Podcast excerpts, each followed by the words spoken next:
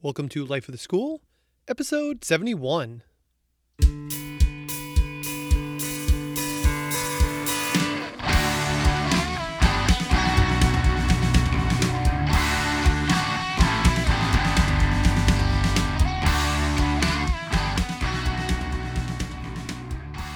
Hello, my name is Aaron Matthew, and I'm a biology teacher at Acton-Boxborough Regional High School in Acton, Massachusetts. Normally on Life of the School, I like to sit down with a fellow life science teacher and ask them, how'd they get in the classroom, what are they currently working on, and what are their hopes for the future? But this is going to be another one of my episodes where I bring together several teachers and ask them about the same topic. In my previous episode, I asked everybody about homework, but in this episode, I asked them to define inquiry. It's a term that you get defined in many different contexts, and you always hear people wanting to infuse inquiry. So I thought it was great to get these teachers from a variety of different schools and locations and who work with different populations of students, and also who have different backgrounds before they got in the classroom, to speak about what inquiry means to them and what it looks like with their students. First up, we are going to talk to Antonio Gamboa. Antonio teaches at Gary High School in Pomona, California.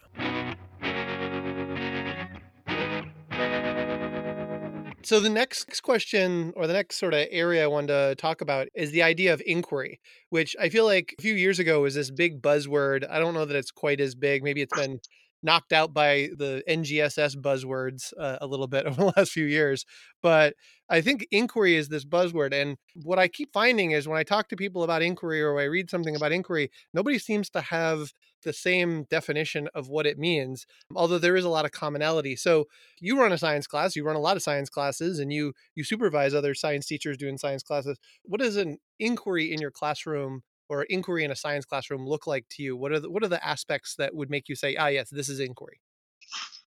I would say that inquiry is where there's a set of questions that are built by teachers and students based on the concepts or around the concepts. So inquiry drives either the teaching and the learning of the students.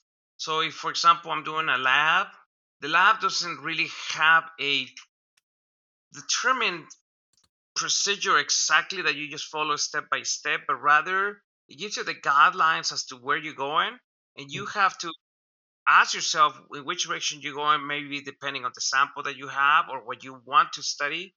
And so that would be in the lab situation. In the classroom situation, sometimes the inquiry goes as you throw out a concept, and let's say you write a concept on the board, and then you say, okay, so what if this happens? You know, like say, like you're looking at pH, or you're looking at a weak acid, and or you're looking at photosynthesis. What would happen if, rather than saying this is what happened when the sun hits the chlorophyll? It's like, how do you phrase the knowledge into questions? So everything goes on questions that I present, questions that they present, and when they give answers, then he has to follow up with what do you think is that the right thing. So they have to state an explanation for their thinking. And I think at that time, when you have all of that in the classroom, then it's inquiry, where everybody's thinking. I love the phrase, the what if. So like inquiry doesn't have to be, hands-on wet lab. It could literally be a series of what ifs and bringing in those concepts to back up that explanation. I think that's really cool. It's not something I had thought of before. So in the lab, because I'm a very, lab centered, lab first kind of person. Is it okay? And I don't know the answer to this question, but is it okay if the teacher is asking the question that the students have to answer? Can that still be inquiry in the lab? If the teachers are asking the what ifs in a lab setting, is that still inquiry? I think it's still inquiry as long as the question that you're asking is not a question that has a predetermined answer. So if I ask you, what if this happens, and you already know that it's a yes or no answer, then it eliminates the inquiry.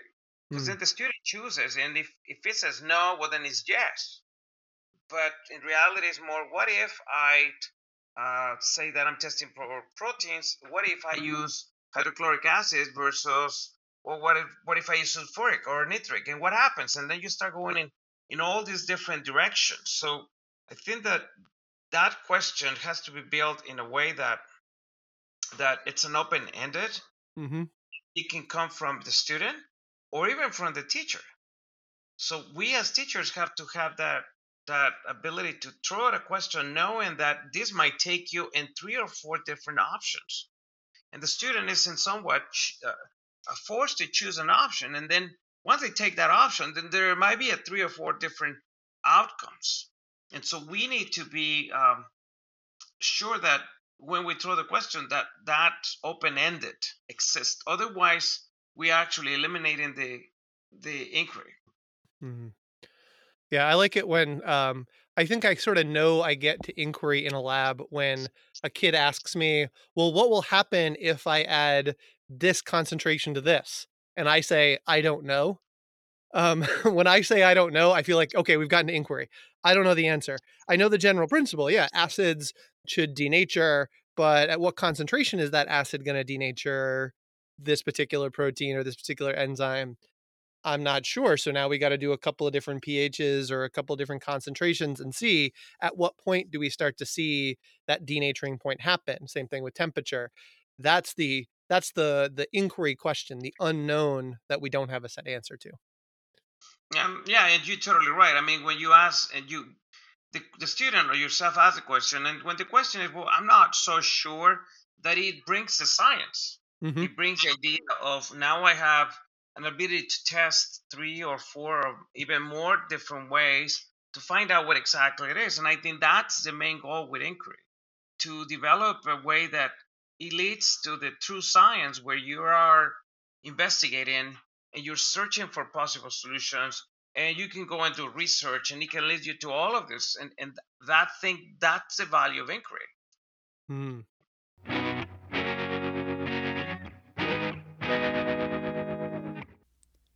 Next, I spoke with Brittany Franskoviak from Wilde Lake High School in Columbia, Maryland. What does inquiry mean to you?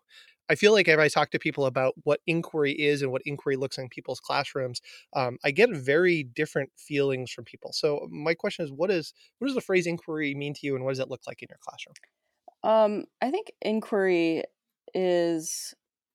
it's really at the heart of how I teach and how I structure my learning materials.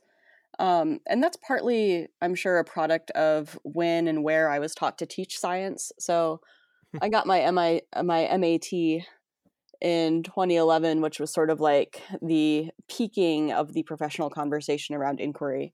Mm-hmm. So my whole like secondary ed program in science education was all about inquiry-centered instruction. And so that's really how I built my identity as a teacher. And for me, what it means is that my students are building meaning and piecing together meaning more than I am telling them what things mean. And I think what's been important for me to consider, especially after my first couple of years, is the idea that you can have really powerful inquiry at various grain sizes. Right. So some people, when they hear the word inquiry, they're immediately going to like multi-day, super open-ended, like wet lab work. And that's cool. And, you know, that happens once or twice in my classes a year. But inquiry can also be like a 10-minute, give students a couple graphs of different data sets and ask them to like synthesize some meaning from it. Right. Mm. That to me is sometimes even more powerful. You can direct it a little more. Right. Because sometimes, well, often, I know what the learning goal is, and I need to get everyone to like the same learning goal. And so I've tried to think about how to build in these smaller grain sizes of inquiry so that there's the cognitive load is still on the students. They are still the ones who are like doing something mm-hmm. with some data or with some, you know, sometimes models that could be 2D models on paper or maybe 3D models or maybe a video or an animation or something. But like the students are being asked to pull out some scientific understanding from something that they've interacted with. And that's how I've been thinking about inquiry. Wow, that's interesting, because as you were describing it, I would say that your description is what I call, you know, constructivism. Like, yes, yeah. Your definition is like part and whole, like right nestles right in with what I view as just fundamental constructivist education philosophy. Yeah.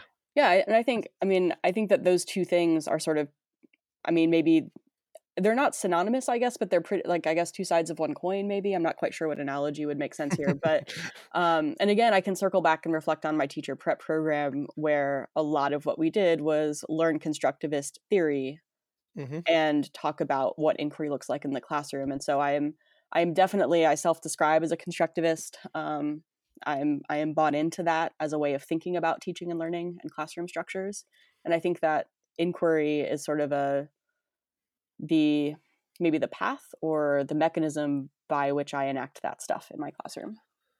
It's a really neat definition. I'm going to have to turn this one over in my head a little bit, because I'm sure there are, the way you described it, I'm sure in my head there is a fundamental difference between constructivism and inquiry.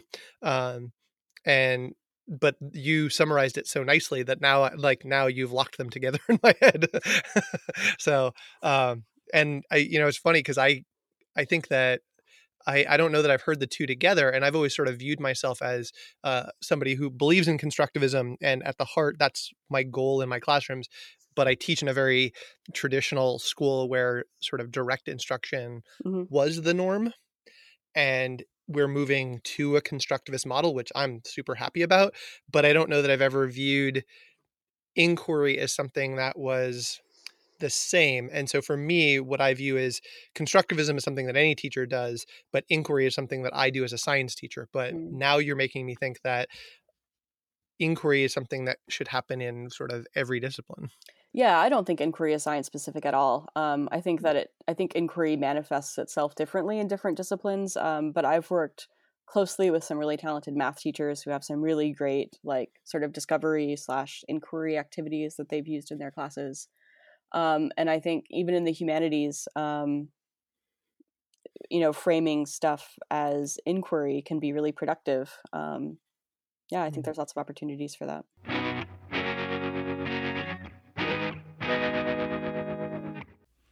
Next, I spoke with Desi DeMova from Franklin High School in Somerset, New Jersey. So my second question I've been asking people has been something that's been a buzzword in science education, probably for the whole time you've been teaching, which is the word inquiry. So what does inquiry mean to you, and what does it look like in your classroom? I suspect that inquiry in my classroom, or what inquiry means to me, is not what it means to many people. It's like I know a lot of fellow bio teachers think this the way I do, but I also know a lot of them don't. Inquiry is asking questions, and it doesn't have to be complicated. And I think a lot of teachers, especially with the adoption of the new standards, are freaking out and making it to be way more complicated than it is, really. Inquiry is what the word really means. It means asking questions and being curious. And to me, this has always been at the root of, like, learning, not just science, but learning. Unless you ask questions, unless you're curious about something, you'll never learn. That is, to me, the biggest predictor of learning success. So that's what we do in my classroom.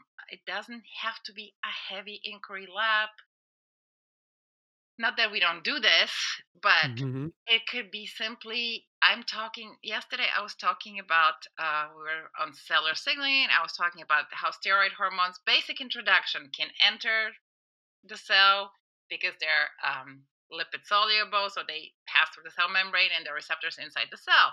And all of a sudden I had all these questions about steroids and performance enhancing drugs by the students. And guess what? We stopped and we started talking about it, and we started researching it, and we started looking things up, and I went off track. But to me, this was more important than reciting the steps of cellular signaling.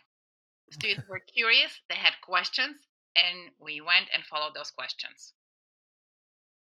And so for you, inquiry is just as simple as any practice that you can do that's going to elicit questions, and then do you have to have that space for students to then, you know, interrogate those, investigate those, look things up?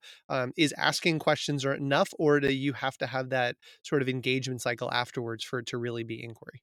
Well, if you ask the question and don't try to answer them, then that's not an inquiry, correct? Okay, good.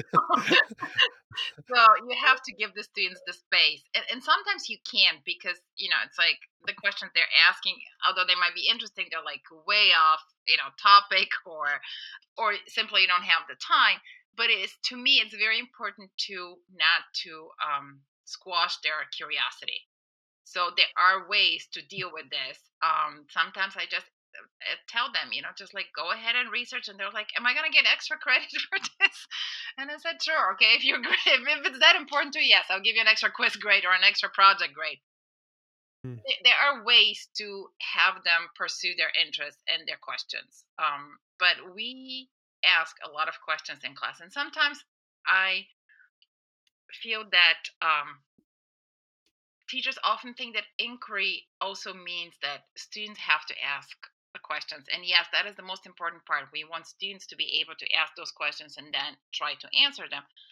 But sometimes that doesn't happen. And then you really need to be the one asking the questions of the students and giving them time to think about them and try to figure out how to answer them.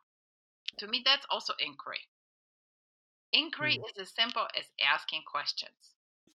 It's most important that the students ask them and you give them the space to try to answer them, but it's also equally important for the teacher to ask questions of the students. So instead of just saying, this is the way things are, how are things? Mm. Now, here's something we know. Can we figure out how can we answer the question I just asked you with what we know? So I learned this very early in my high school education. We had a chemistry teacher who never told us facts. He always told us bits and pieces of information and then asked us questions and asked us to think about what possible answers to his questions would be with the fact, the data he had given us. Hmm. So to me, what you just described fits into the idea of sort of going back to not all students are really either confident enough, and maybe I don't want to say they're not able to, but they either don't have the skills to formulate the question that they really want to get at, or to formulate a question that they could pursue, or they lack the confidence to vocalize those things. So by the teacher asking questions, you can like model interesting questions, model questions that would spark their interest and hopefully spark their curiosity to research things. Is that sort of what you're talking about? The teacher asking questions? Right. That's exactly it. So inquiry comes in many shapes and forms. And inquiry is also, as you said, the teacher asking questions. Sometimes you ask the questions not even for... To me, inquiry, again, my definition is like completely, it's very broad. It also like inquiring what the students think, what they know about. So when you ask a question and the student answers one thing, don't accept it. Just keep asking, keep probing. And that prompts also thinking by the rest of the students. And we have whole class discussions which are centered on a series of questions asked by both students and teacher. In my classroom, we don't raise hands. We just talk. That is also, to me, an essential part of inquiry. Constantly asking questions, probing your own understanding, probing your classmates' understanding, trying to learn more by asking questions. And my students know that, like, every research starts with a question. Every quest for knowledge starts with a question and ends with more questions. I think you just described my podcast. I didn't realize I was doing inquiry here. Your podcast is a learning space. It is. This is my version of practicing inquiry. No, but I said it like if you're gonna ask me what inquiry is, that's what you're gonna get. You're gonna get a very broad answer. No, it's good. I'd say it's probably where I start with the answer as well, as it's based off of questions. So I also think because of your your background, your research experience. I didn't know where you were going to go with this, because you've done the high level biology, worked at the university level, you've published papers that are these super deep dive journal research papers. It's interesting to see that your answer is fairly broad and simple, but that's because how research essentially works. So I approach my teaching the same way I would approach my own learning as a budding scientist, essentially. So asking questions and staying curious, that's all there is to inquiry and to learning, to me. It's as simple as that. Staying curious.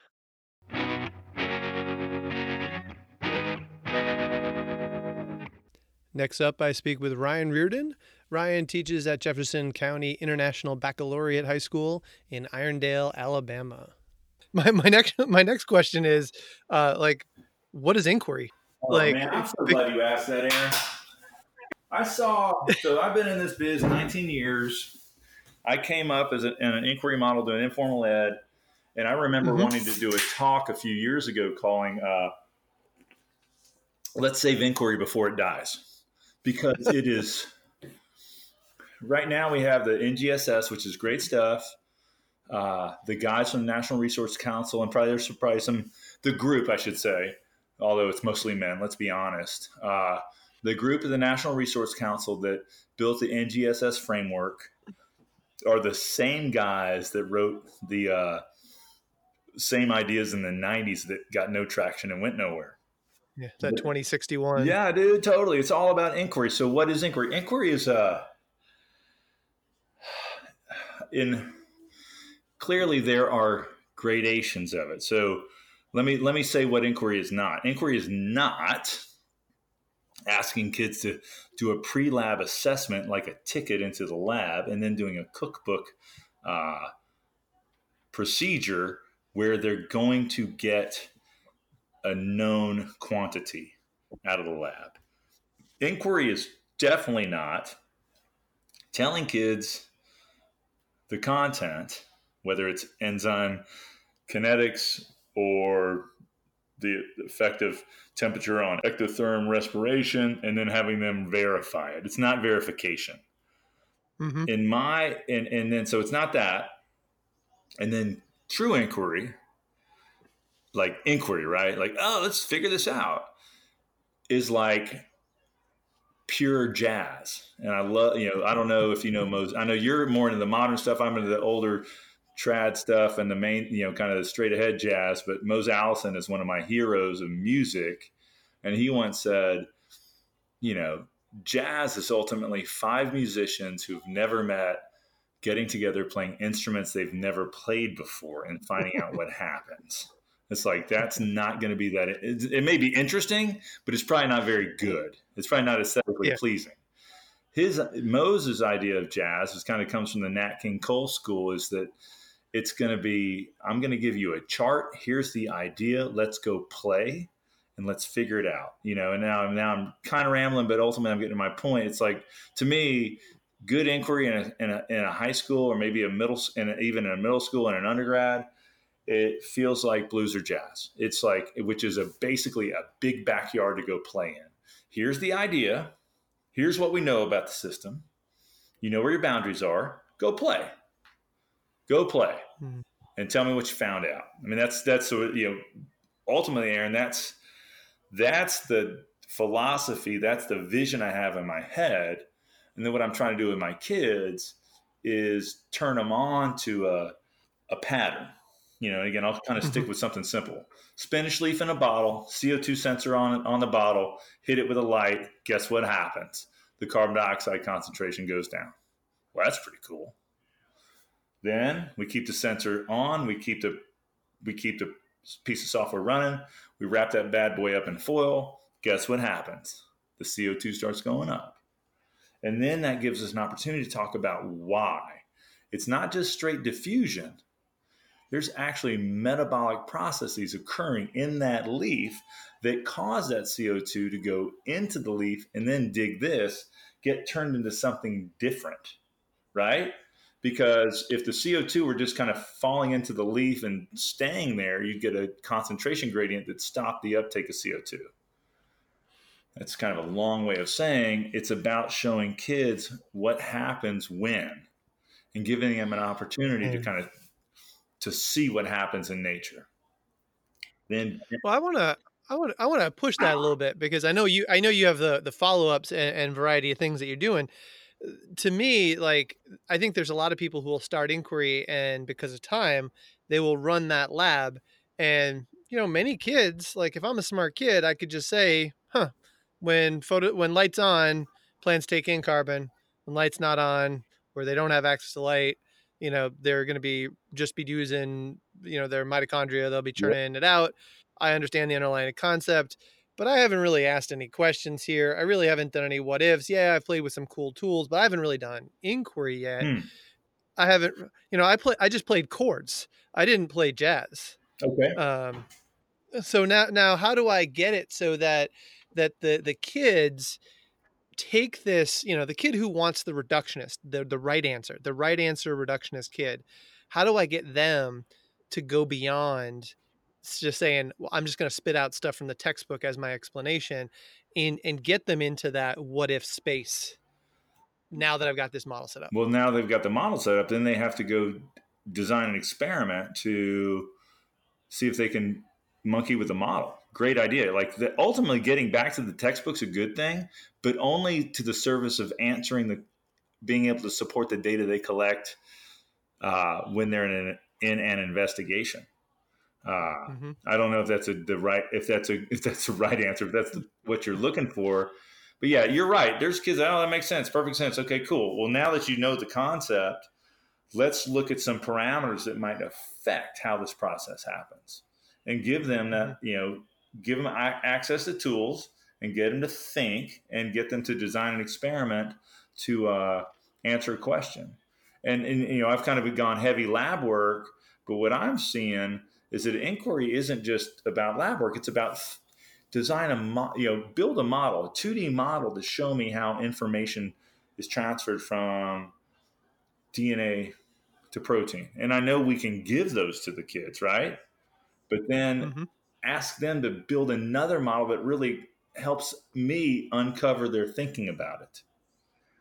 That's actually kind of easy for me to say, because that's really the trajectory I was on for the first 10 years of my career, was really diving deep into molecular genetics and figuring out ways to bring these concepts to life for kids, especially the subtle nuances, things like, you know, mitochondrial genetics or whatever. You know, anytime you're asking a kid a question and getting them to think about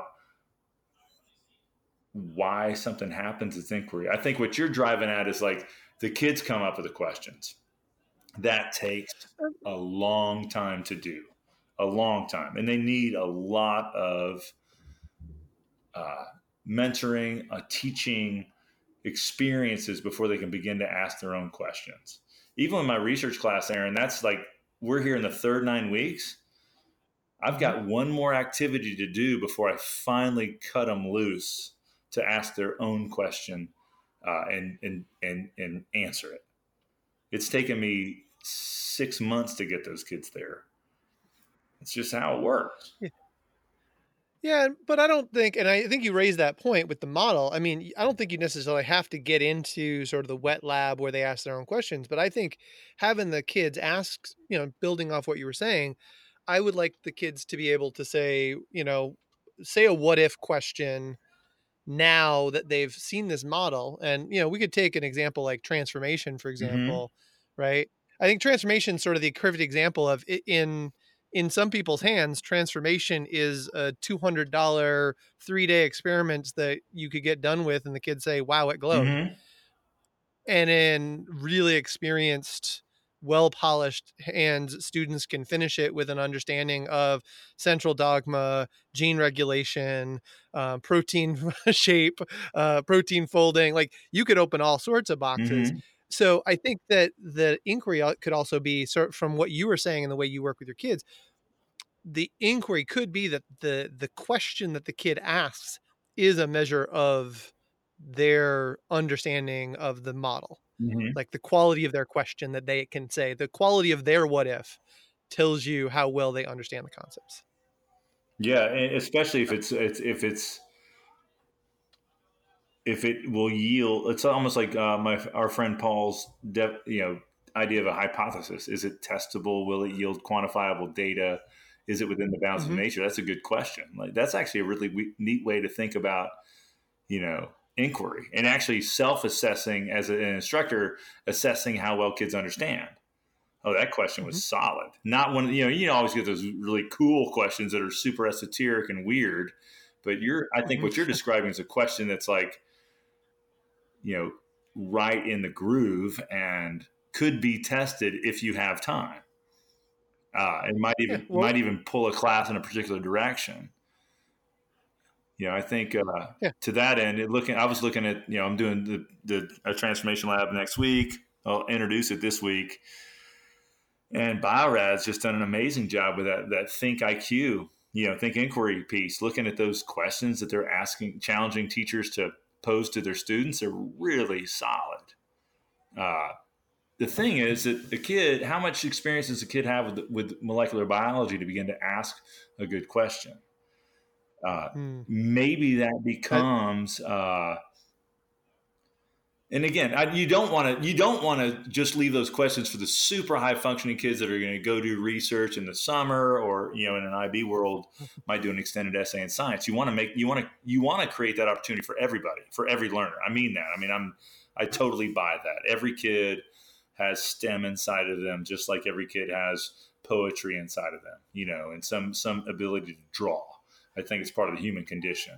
But what you can do is sort of challenge your kids with a question like, think about this. For example, I was out in Keystone, Colorado with students several years ago doing this thing called the Keystone Youth Policy Summit. And it was basically a working group of students that were trying to figure out how to reduce the United States carbon footprint. Really cool program. The kids have to write a position paper. They've got to meet a stakeholder and write a paper from the stakeholder's perspective. There's a lot of work going into it. But, long story short, one of the climaxes of the week out in Colorado is we have the kids get to listen to a professional panel. And this guy from coal lobbyists said the only thing there's really no problem. We just need to plant more trees. It's called above ground carbon sequestration. And of course, he almost got laughed out of the room. But I posed that question to my kids this year when we finished our Mauna Loa data analysis. I said, and I told my guys, I said, you'll get ready. This is the question that you came to the IB school for. This is going to be here's a really tough question. I want you to graph global atmospheric CO2, if what this gentleman said is true. We can keep pumping CO2 in the atmosphere. We just have to keep planting more trees. I said, forget about the amount of heat trapped. Forget about the increase in water vapor coming from all that transpiration. Just what would that graph look like? And, kids really struggle with that, because in my head, what I see is this elastic band of, the peaks in April are bigger than they were the year prior, and the troughs in October are lower than they were the prior year. And you basically see like a sine wave that just keeps getting greater in amplitude. And I mean, kids love that. They love being challenged with that stuff. That's inquiry. Yeah. Yeah, absolutely. I think that you just hit it. What ifs? Yeah. How do you do it, dude? How do you do inquiry?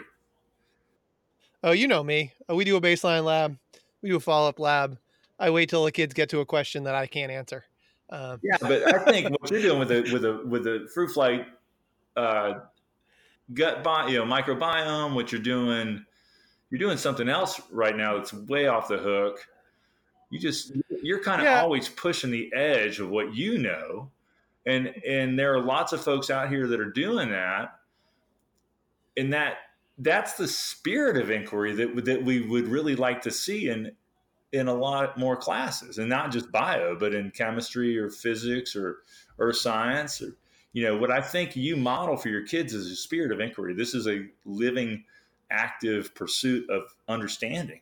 Yeah. I mean, to me, the words inquiry and science go hand in hand. Like I try to run a good science class. To me, science is a way of knowing. It's not a book of knowledge. And right. So I continuously am trying to balance the, you know, the noun and the verb. And I think I went through a phase where I was like, the information's not important. It's all about the process. And the reality is that they're both important. Oh, absolutely. Because if you don't do, as you said earlier, coming back to the textbook, you have to be able to tie the results, the phenomena, the data, you have to tie it to some underlying concept. Sure. And so if the kids don't understand the underlying concepts, then there's nothing for them to tether it to. And, you know, I sort of going back to your music analogy from earlier, is a difference between noise and jazz. And yeah. There are people who would just say, oh, that's just noise. And I say, well, you know, sometimes to some people it is, but if you understand the underlying principles behind it, you know, it's Kamasi Washington does not produce noise. He produces jazz. And even though it might seem dissonant at times, it's still pretty good. And further, you motivate kids to dive deep into the content, give them a reason to uncover the explanation, right? I mean, that's what we're trying to do, because that book of knowledge that exists, it's like, that's just there to help you frame your ideas. I talk to my kids a lot about the context, you know, place what you know in the context of what's already been figured out. And if your data are contrary to that, you've got to figure out why.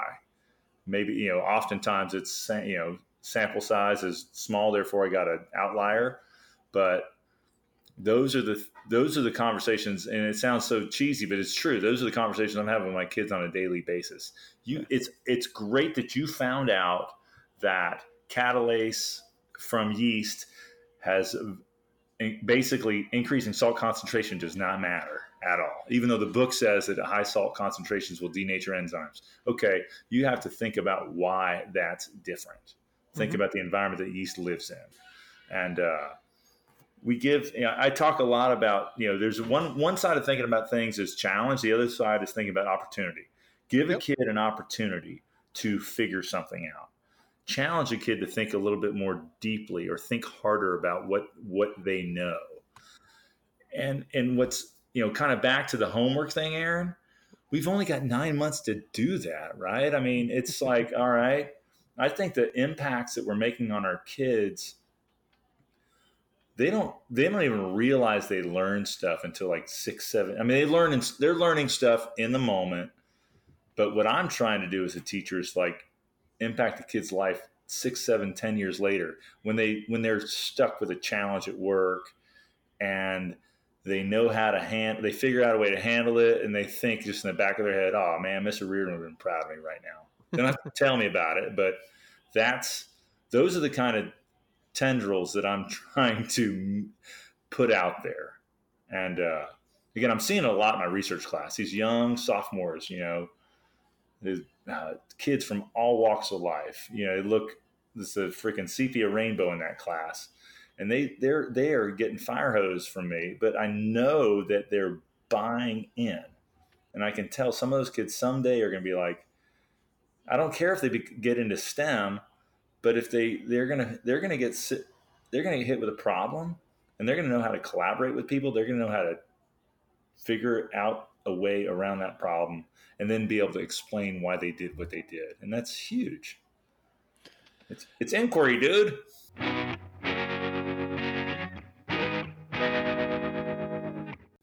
My next conversation is with Kelly Cluthy. Kelly teaches at Olathe West High School in Olathe, Kansas.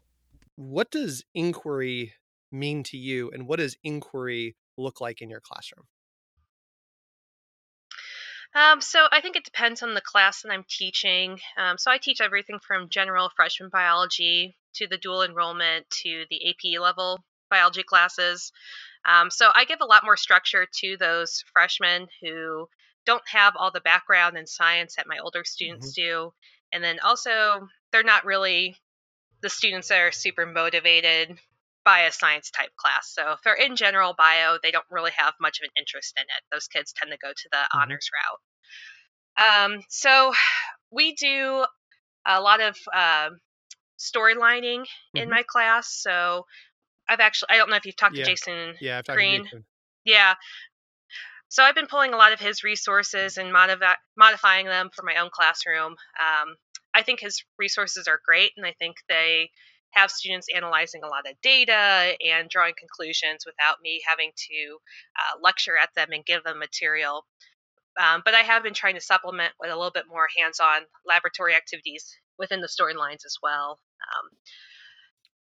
In those laboratories activities, I try to keep, I guess, hands off as from a teacher's perspective. I like to give the students kind of time to explore and see what happens by posing a question to them and seeing if they can come up with some sort of solution or design. But that is something that I had to build from August up until the second semester. It's not something I could just jump into right away. For my older students, I mentioned with the homework segment, my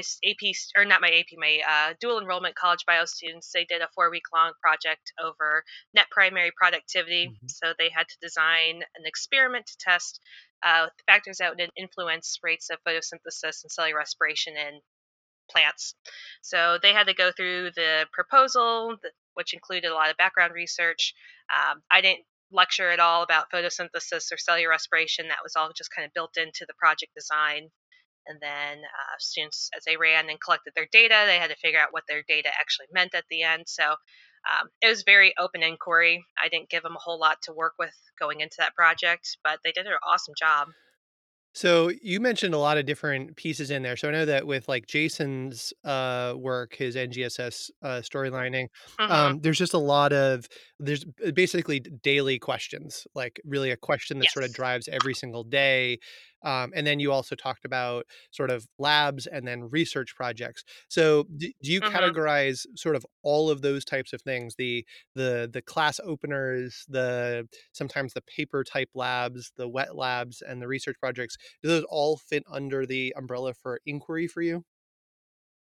I think so. I mean, to me, inquiry is just anything that doesn't require the teacher providing students with answers. So anytime you're asking the students to ask or to find a solution or explain a phenomenon, I think that's inquiry to me. Yeah. And the other thing that sometimes comes up with, and you were definitely saying that with the research projects and the stratifying that you have, questions are sort of at the heart, but not all students are able to ask questions in the same way. So it sounds like the starting point difference is how much you expect them to generate from a questions and maybe a materials and methods, but the exploring part is sort of uniform regardless of what level you're talking about. Does that seem fair? Yeah, it does. Okay. And so so how do you know where how do I know that a student is really exploring, particularly in a group setting? I think that's sort of the part that I struggle with individually. I've got a group, and I'm sure you do something very similar where you put students in groups to work together for a lot of reasons, because mostly that's how science works. Very few scientists work completely in isolation, but also from a materials and a dynamic standpoint. And you've got this group of kids in there.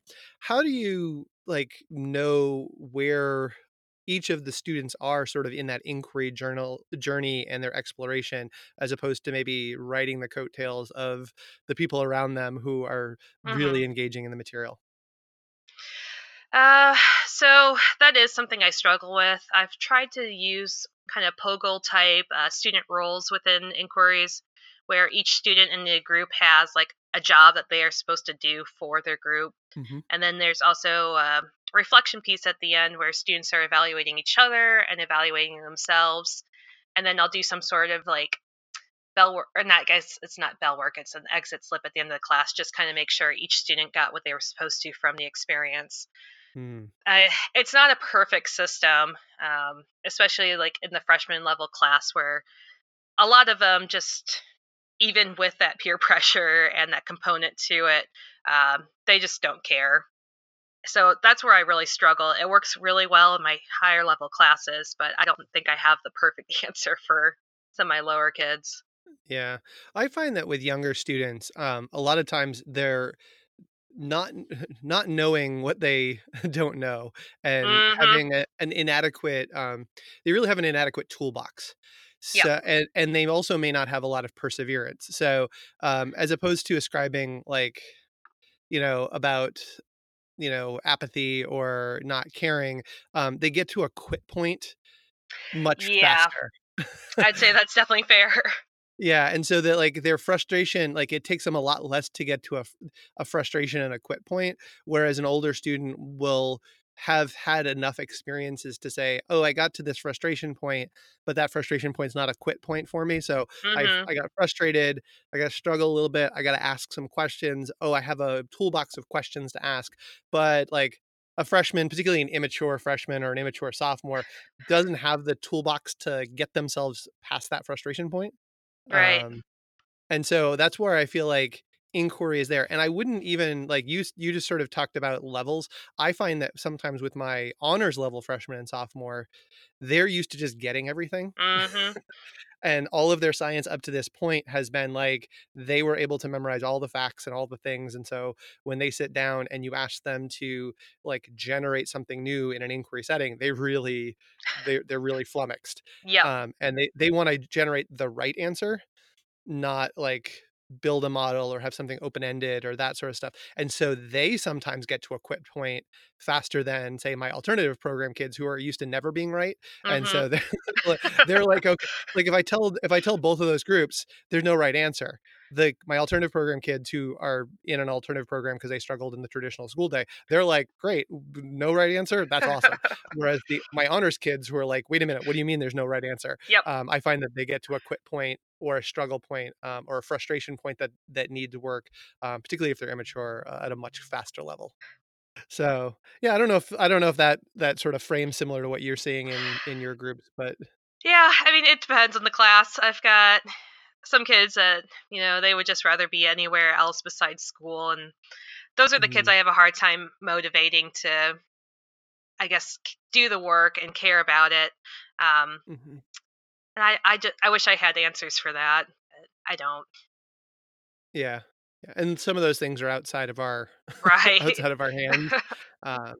Yeah, like the only thing you could do, it's one of those frustrating things to say, like, and I remember earlier in my career, you'd have students who like really didn't want to be there, but like, that the number one reason to make them want to be there is to develop a relationship. Yes. Like if they feel like, if they like you and they like, I've had many students who were like, like terrors in some other classes, but I got along with them great. And they would come to my class and they would work and like assistant principals or counselors would be like, what are you doing? And I was like, I just get along with them and they want to show up. But at the same time, I've also had students who like, they drive me nuts and like, they're like, they don't want to be there. And like, I'm like, fine, don't be here. You're driving me crazy. I'm driving you crazy. It's like, fire and gasoline kind of deal. Yeah. Yeah. It's sometimes hard to rationalize with teenagers. To get to that inquiry point. It sure is.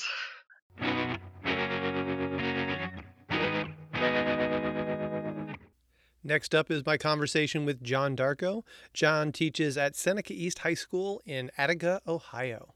I'm actually really happy we're going to have this conversation because I think your perspective on this is going to be totally different. And I know that our conversations have changed my perspective on this. But my question is, like, what is inquiry to you? What does inquiry mean in your classroom? So what I think of when I think of inquiry is I'm thinking of inferring from a hypothesis, inferring from observations that we make. So it is trying to discover some kind of pattern and then a model that would go with that. I think generally I don't use the word inquiry myself, just because it seems a little vague for me, and I don't really have a good understanding of what other people are meaning by it. So I when I'm thinking of, and what I've really been focusing on in my classroom lately is just how do we infer a hypothesis or a model from cause and effect relationships, from perturbing a independent variable and dependent variable and controlled experiments. You know, what kind of patterns are starting to emerge, and then how can we create a model and hypothesis from that? And then from that, once we have, like, let's work with a hypothesis or a model.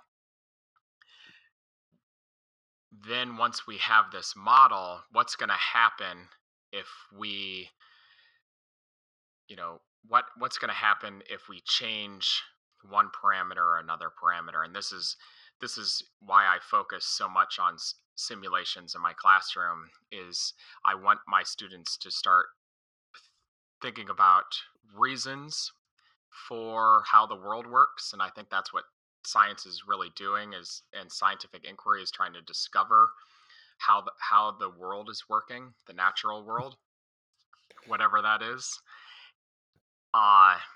So I like to use simulations to talk through, have them play with, and try to discover these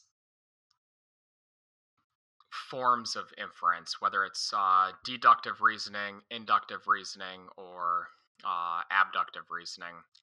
And this is, these different kinds of forms of inference is really what I've been playing with lately. I think you actually have a pretty good definition of scientific inquiry, because you just said, like, you want them to try to discover how the world works. And as a nice, I mean, it's a pretty big umbrella to do that. But we've had this conversation. Is that one of the reasons I said I wanted to bring it up, is because, you know, before our conversation, I think that this is not going to surprise you at all. To me, you know, when I would hear inquiry, you know, if somebody had said that to me 4 or 5 years ago, it's like, all right, pull out the equipment, pull out the wet lab, you know, like, let's run a whole bunch of trials, let's get some data. But to me, inquiry meant at the bench. I'm a very much, that's the lens with which I learn science. I learn science at the bench. And so for me, that was there. And I know that your perspective is very different. So I guess the question is that, do you feel that you, when you're working at inquiry, do you feel like that students can that you're going to have different kids with different types of inquiry? Like, models are going to be good for some students, the computer models, or some kids, but other kids do need to sort of get the wet lab stuff out and mess, and that hopefully the goal is to provide them a variety of different inquiry? Or do you think the system that you use is not particularly important, just as long as it's allowed to get to students being able to get to those fundamental questions and inferences? Yeah, the last one. So I think I don't think the method is particularly important. Is, I think it's the rigorous thinking that goes along with it. And so, you know, there's a great quote that really guides my philosophy of science. Comes from Immanuel Kant, where he said, "Concepts without precepts are empty. Precepts without concepts are blind." So it's kind of trying to rectify you as being this empiricist, where you say, you know, like, it's observations are and experimental science. This is how we're going to inquire into the world, and how we're, and I think this is a meme that is out there a lot, which is, it just let the data guide our conclusions, and then we're gonna, you know, that's how science is driven. Where the other part, though, is, you know, just data by itself isn't where I I think we're coming up with conclusions. We're also fitting that data with a model for how we think the world works. So we're testing that data against a concept, against a hypothesis. Mm. And so it's this, so getting at both collecting data and then fitting that with a model or hypothesis is really where I'm trying to hit inquiry or the teaching of scientific practices. I as my niche as a teacher is, this is really where I'm going for, is trying to teach these scientific practices. And I use, you know, the how genes are regulated or how enzymes work as an example for teaching the scientific practices. The rigorous thinking, though, is one thing I think as teachers, myself certainly included, I think we're just undertrained in teaching the rigorous thinking to our students. While I think in my science classes in college, you know, we did a lot of science and experiments. I think looking at the philosophy of science is something that is important for students to understand like the logical fallacies of hasty generalizations and, you know, some of this stuff we're not, I have a feeling from my own practice that I'm noticing, I'm just assuming that they know, and I try to teach some of it, but I think it needs to be taught a little more explicitly, some of these logical fallacies. Yeah, I think what you've hit upon is I think one of the reasons why both many people have adopted claim evidence reasoning and also why we have really struggled to adopt claim evidence reasoning. And maybe I shouldn't speak for anybody else. I can just speak for myself that previously when we would have students write things up, their ability to fit their ultimate conclusion and the evidence that they gathered into a larger scientific concept or compare it with what is already known about the world or those patterns was something that we didn't have to do.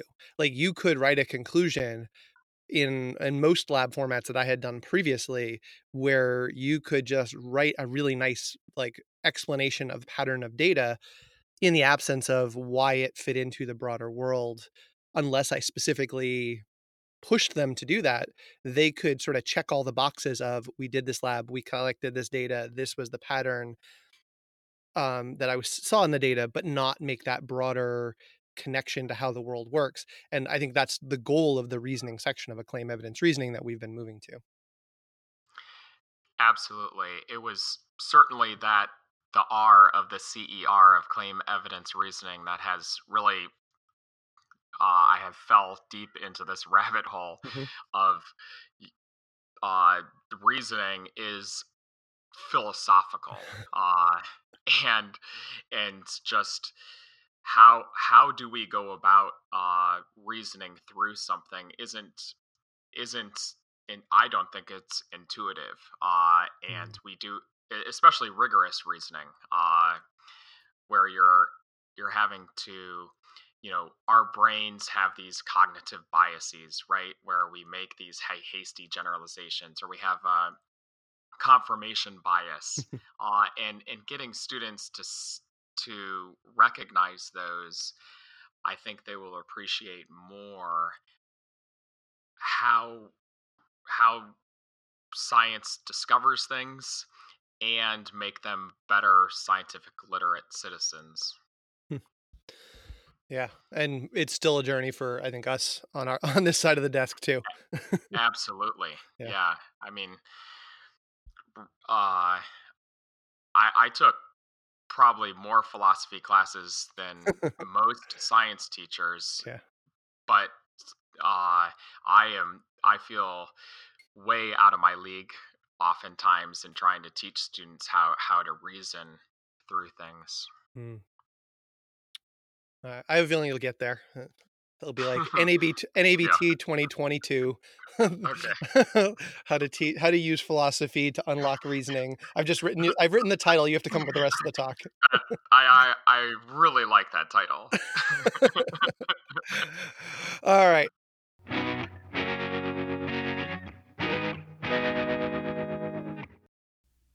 I'm going to wrap up this episode with the thoughts from Paul Strode. Paul is a teacher at Fairview High School in Boulder, Colorado.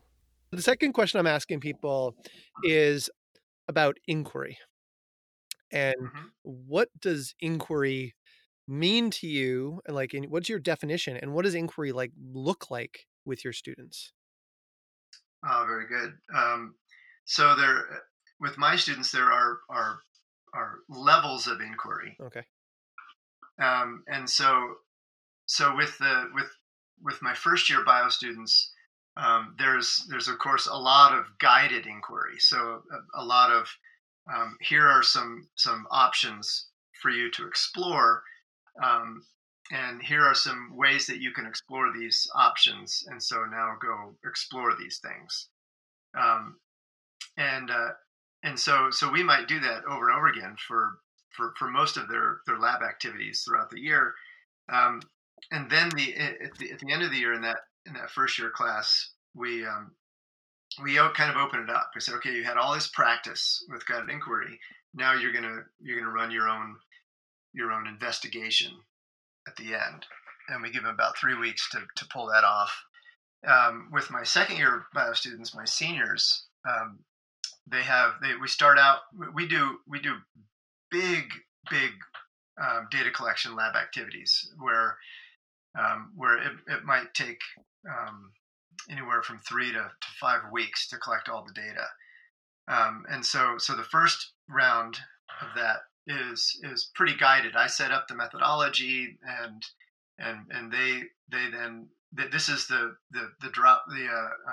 pitfall trap edge effect thing that I do in the. In fact, the paper on that is coming out in American Biology Teacher in a couple months.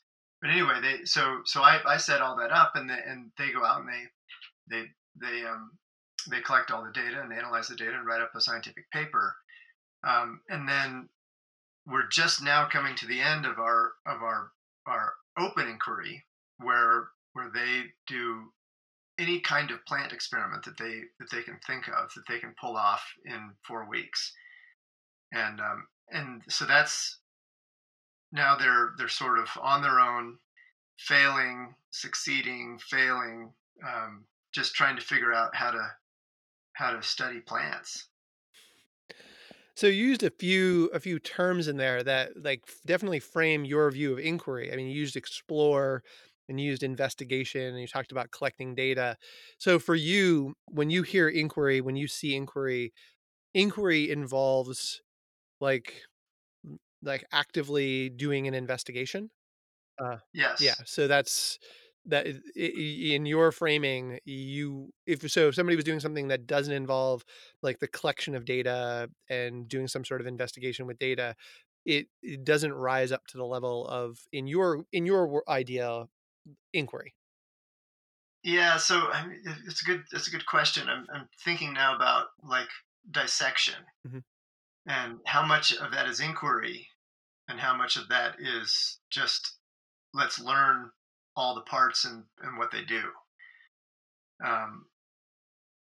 And so I guess to turn something like dissection to inquiry would be, here are the things that I want you to know. So let's dig in literally and learn these things. And then if there's anything else you want to explore, here's a couple of extra days for you to just learn more than what I'm asking of you in the curriculum. Yeah. Well, I mean, the word explore, that's the word that you started with. You started with the word explore. Yeah. And to me, give me a lab bench, give me some reagents, let me have it. That's science. That's what I think of as science. But as I talk to other people, the word explore to me is a much bigger umbrella term that wouldn't necessarily require an investigation. And so, and I know you do a lot of reading and a lot of writing. Does inquiry come for your students when they are exploring, say, like a reading by an author? Are they engaging in inquiry in other ways that don't meet that standard of data collection and investigation? Yeah, I think you're right. But what I would say is that as they're let's say that they're reading a chapter in Sean Carroll's new book, The Story of Life, and they get to something where they think, oh, isn't that interesting? And then they go and dig deeper. That would be inquiry. So they're exploring that concept deeper. They're not just reading what's on the page, but they're going beyond that.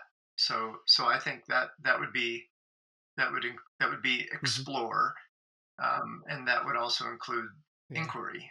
So I mean, for you, it's the wording that you were using in your definitions of the lab were very much beyond the passive. So, like, for example, we could set up an experiment where we say, do this, collect this data, and you could describe that as guided inquiry, but I could very easily take your guided inquiry and turn it into a passive laboratory experience. Like if I wanted to rip out the inquiry from that, I could, and I could just make it that cookbook lab. Yeah. But for you, the goal is, even when they're doing this, follow the recipe.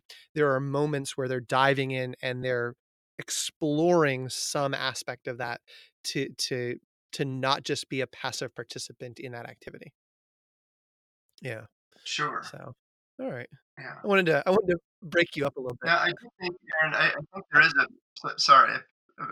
think there is a place for procedural based lab activities where let's follow this protocol and let's get an answer, because they do need practice doing that. We do a fake urinalysis activity where they follow these steps, or even isolating the DNA out of their cheek cells is very procedural. But there are opportunities, I think, in both of those for them to do some inquiry, to explore beyond just the steps that they went through.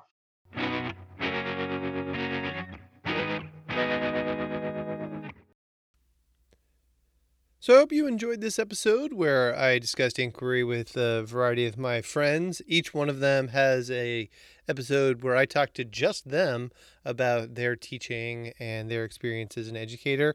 You can go back and listen to those, and I will put links to their original shows back in my show notes. You can get show notes at lifeoftheschool.org. You can also get show notes on my Patreon page at patreon.com/lots. Patreons also get an early release of episodes a few days in advance. You can follow me on Twitter at Mr. Matthew Tweets or at Life of the School. And I'd like to thank Jake Jenkins and X Magicians for providing music for this and every episode.